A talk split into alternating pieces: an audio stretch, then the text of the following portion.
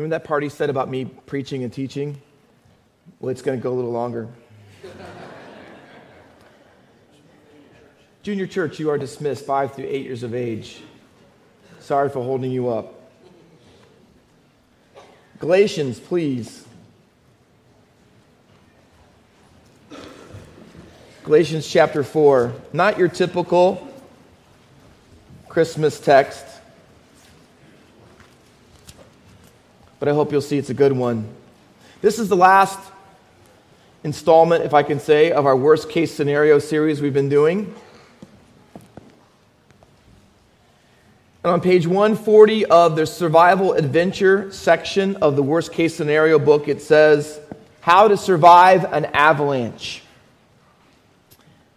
Number one, struggle to stay on top of the snow by using a freestyle swimming motion. I can't imagine being caught in an avalanche and remembering that, but nevertheless. Number two, if you are buried, your best chance, listen to this, your best chance of survival if, if someone sees you get covered. That doesn't give a lot of hope, does it? Number three, and I've never seen this, if you are partially buried, now if you're in an avalanche, is that possible?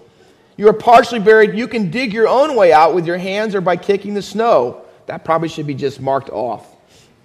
And lastly, number four, if you are completely buried, chances are you will be too injured to help yourself. Thank you very little. Not a lot of hope.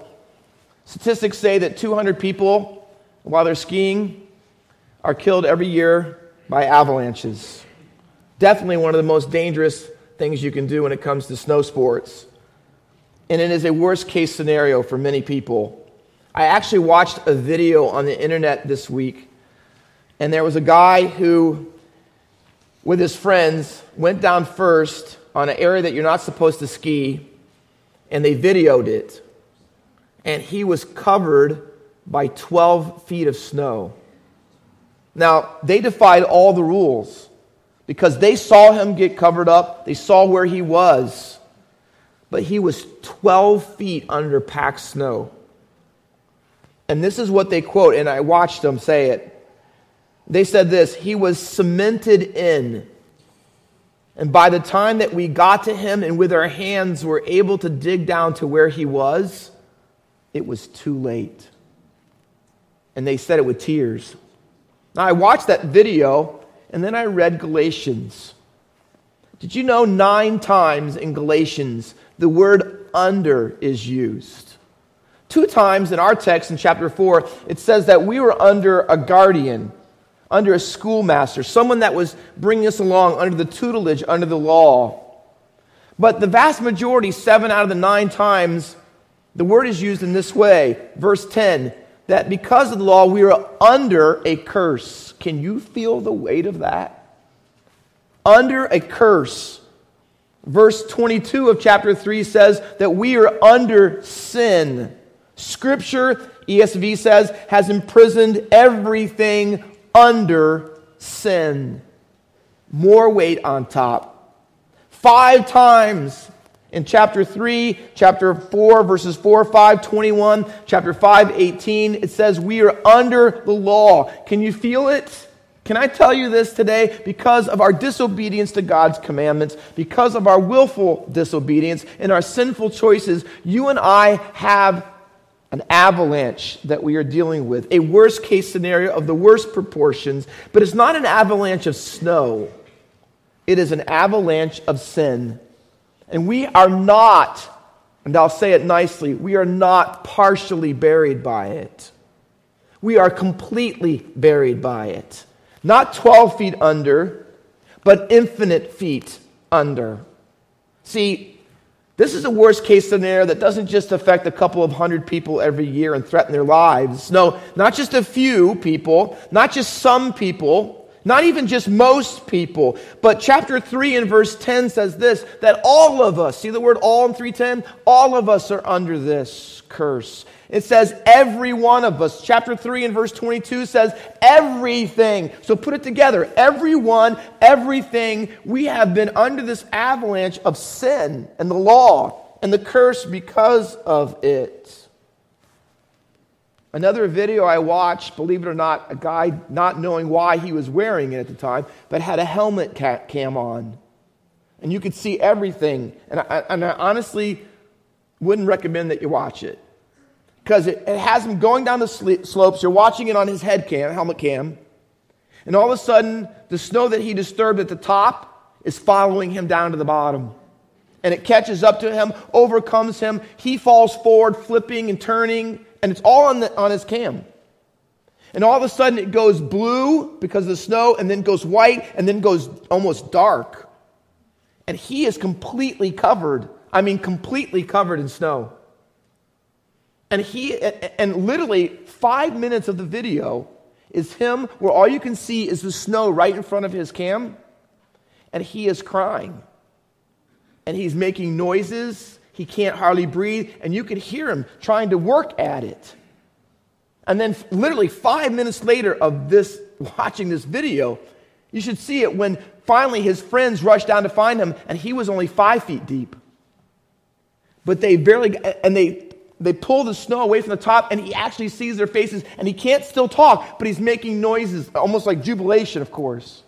And you're watching this on the video. See, the article that introduced that video was called this This is what it feels like to get buried alive in a snow avalanche. Now, that visual description was moving. Paul doesn't give us a visual one, but he gives us a verbal one, a verbal description of what it's like to be completely buried alive in your sin when you were under the law. And it's found in chapter 5 in verses 17 and 18. It's not a helmet cam, it is a heart cam. If you could have a cam on your heart, show all the things that go on in a person's heart that is buried in their sin, this is what it would look like. This is what it would feel like. Chapter 5 and verse 17 says this for the desires of the flesh are against the spirit, and the desires of the spirit are against the flesh, for these are opposed to each other to keep you from doing the things that you ought to do. But if you are led by the spirit, you're not under the law. But if you are under the law, this is what it would look like, verse 18. Look at this. This is the heart cam of every person who's ever lived. He says, The works of the flesh are evidence sexual immorality, impurity, sensuality idolatry, sorcery, enmity, strife, jealousy, fits of angers, rivalry, dissensions, divisions, envy, drunkenness, orgies, and like things like these. It's not even a complete video. It's not even a complete description of what a real heart cam of someone dead in their sins is really all about. He says, and if this is you, which is every one of us apart from Christ, everyone, if you've been totally decimated by the avalanche of sin, he says, You will not inherit the kingdom of God. He says, Look at the list, your sinful, not just your sinful deeds, because you say, Oh, Pastor Walker, we all do wrong things. Yeah, but this is deeper, deeper. You are under deeper than that. Look at all the sinful desires that are in there. I mean, the passions, the anger. See, it goes as deep as you are, your core. See, to be under an avalanche of sin means that we are depraved all the way to the deepest part of who we are, buried deep under sin. And remember number three and four in the worst case scenario book if you're partially buried, you can dig your own way out. And then number four says, by the way, if you're completely buried, which we are in sin, you'll be too hurt to dig your way out. Can I tell you this morning? You're never going to dig your way out of this one. And this is the worst case scenario, the worst of the worst. And you and I, in our sin, we are so deep, so covered up, so buried alive in it, we will never, never dig our way out. Statistics show that 93% of avalanche victims survive if dug out within 15 minutes. After that, the rates drop radically and quickly. After 45 minutes, only 20 to 30% of the people survive. And if you are buried in an avalanche for two hours plus, to be frank, you might as well forget it. But what if you've been buried by an avalanche of sin? What if you were buried from birth, which we are?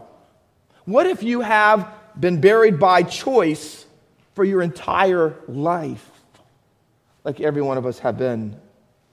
Galatians tells us in this text and defines Christmas this way Christmas is God sending his rescue team to dig you out from under the law, to dig you out from under sin and the curse that goes along with it because of its penalty. And so, God, listen in the text, verse 4, can you see it with me?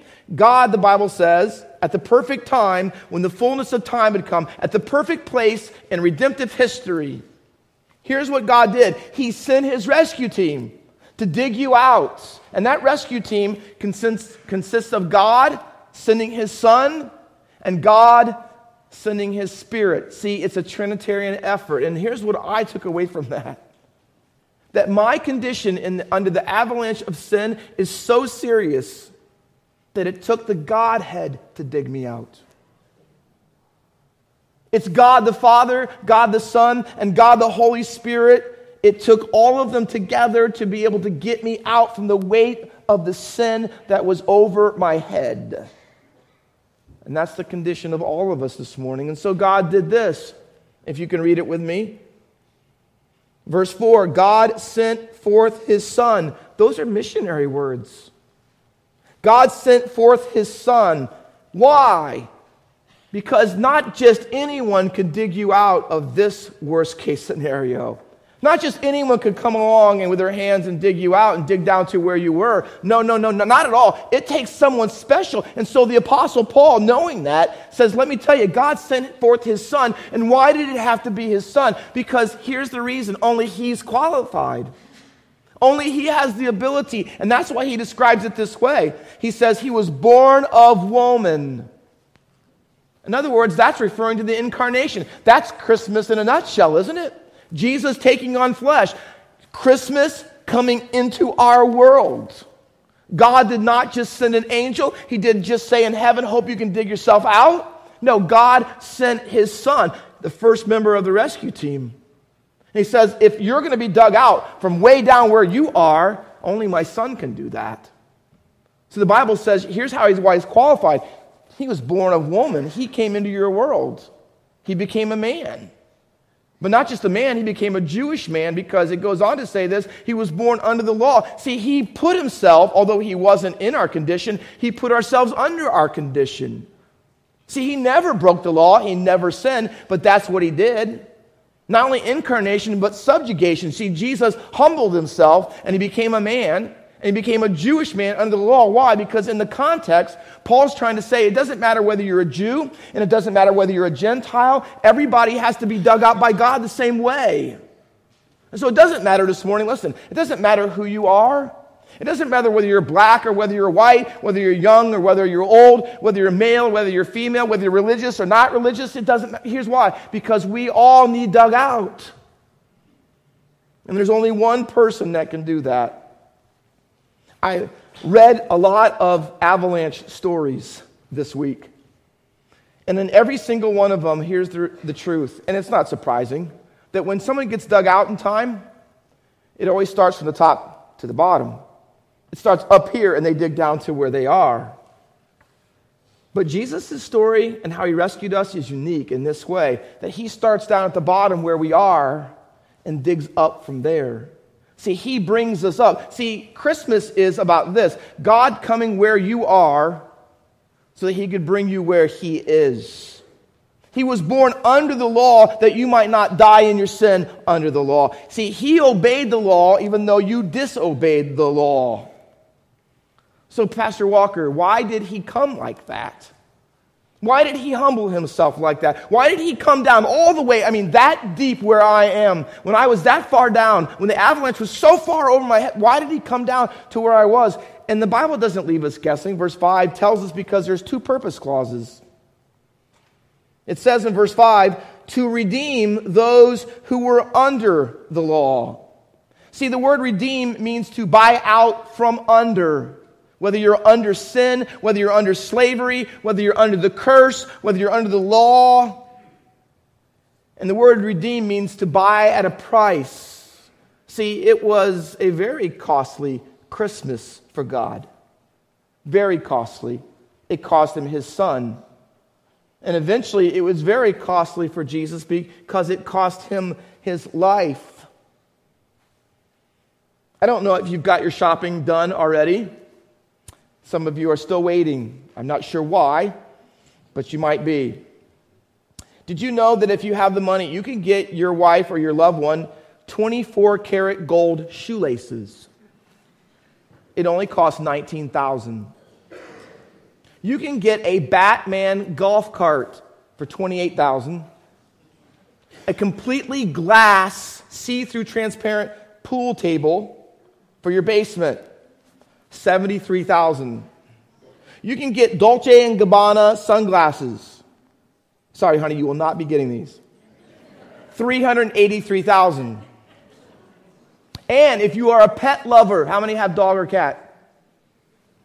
Hmm. You can get a collar with 1600 diamonds in it for your pet for 3.2 million.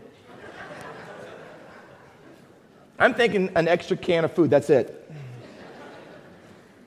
Listen, all of that pales in comparison to what it cost God for Christmas.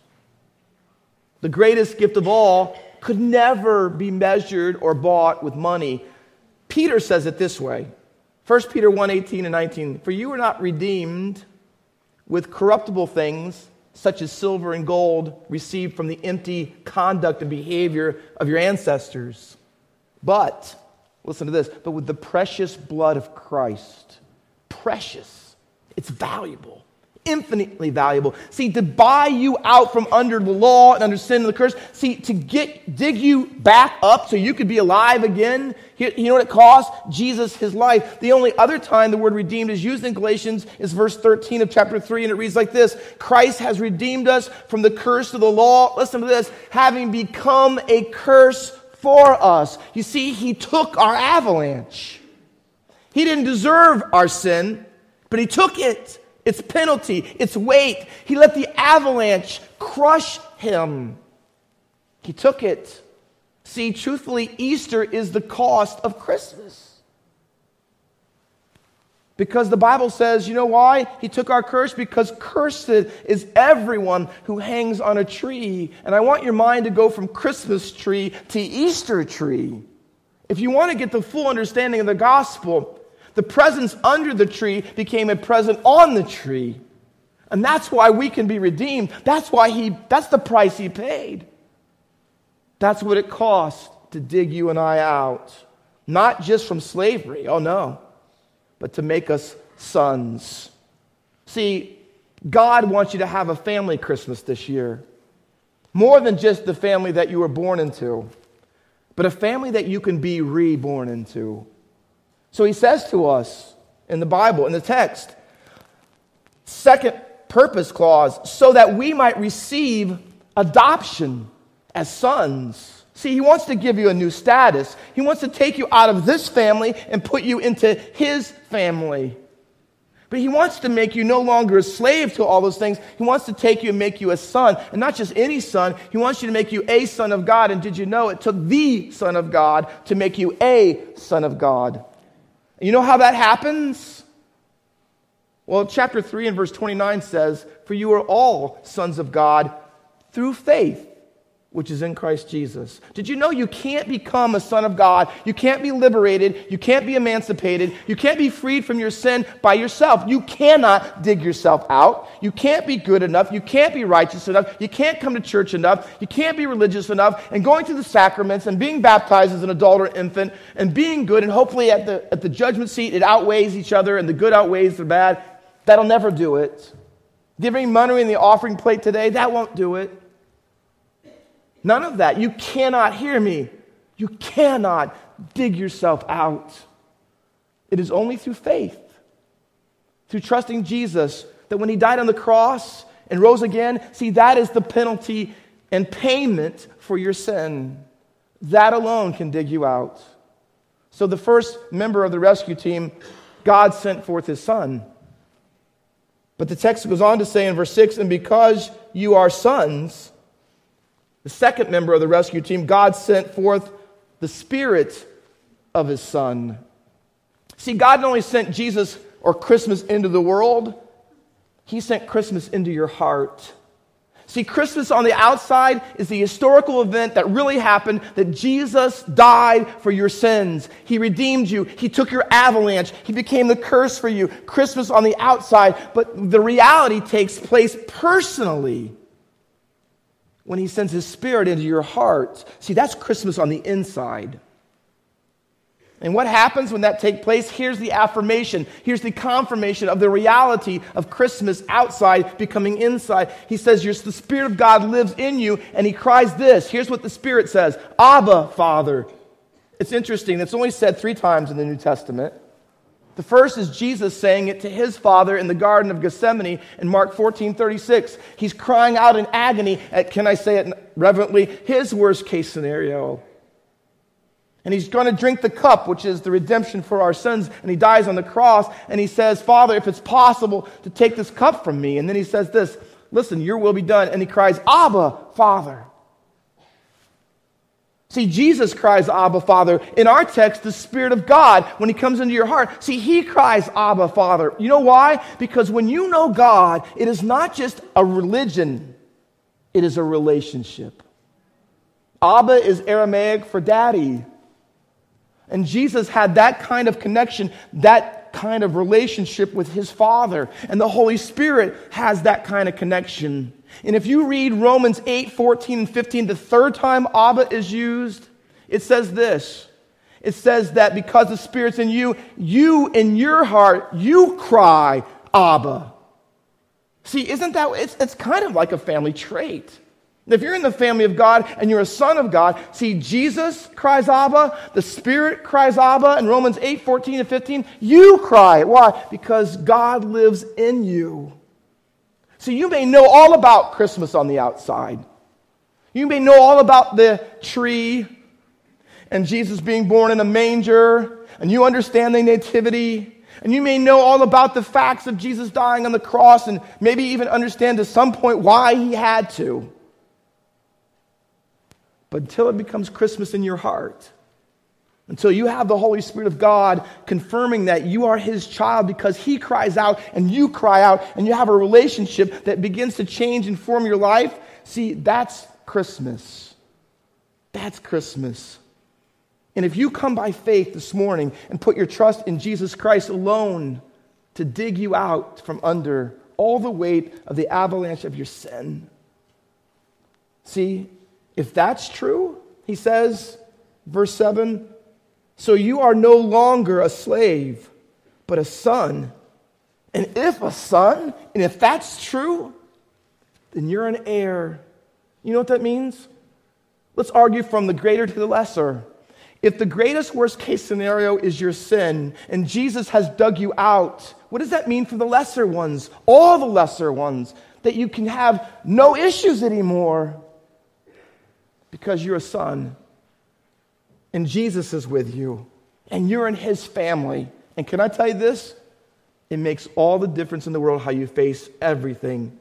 That Romans text says this that you have not been given the spirit of fear, it says, but you've been given the spirit of adoption, and that's why you cry, Abba. See, before you get the spirit of God in you, you know what's in you? Fear, fear of death, fear of hell, fear of how you're going to face all these issues. But when you come to know Christ and through His Spirit, and the Spirit of God dwells in you, and you cry, Abba, here's what you know I have a Heavenly Father that's going to walk me through all my worst case scenarios because He's my Father. If that reality is not your reality, and you're here and you're under the weight of your sin, would you let Jesus dig you out through his cross, death, and resurrection? Would you put your faith and trust in him alone? Maybe it's time for you to join the family, the family of God, for Christmas this year. Let's bow our heads and hearts in prayer.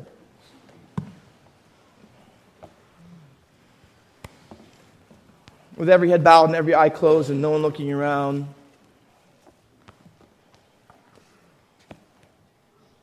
Maybe you're here this morning, and like so many over the years, I've sat in my office and I've seen what the avalanche of sin can do. I've seen people in tears.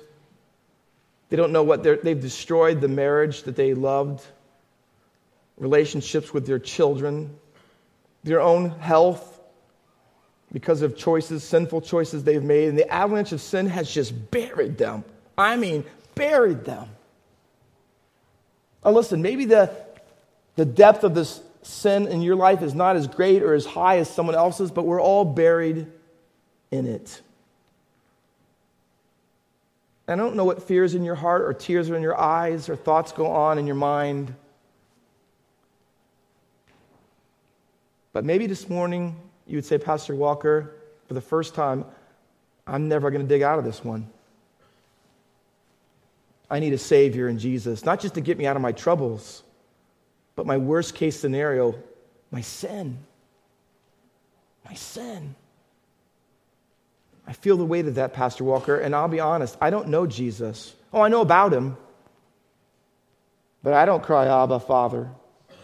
I don't have that relationship by faith with him, but I would like to this morning. I need to. With every head bowed and every eye closed, would you just raise your hand and I'll pray for you as I close?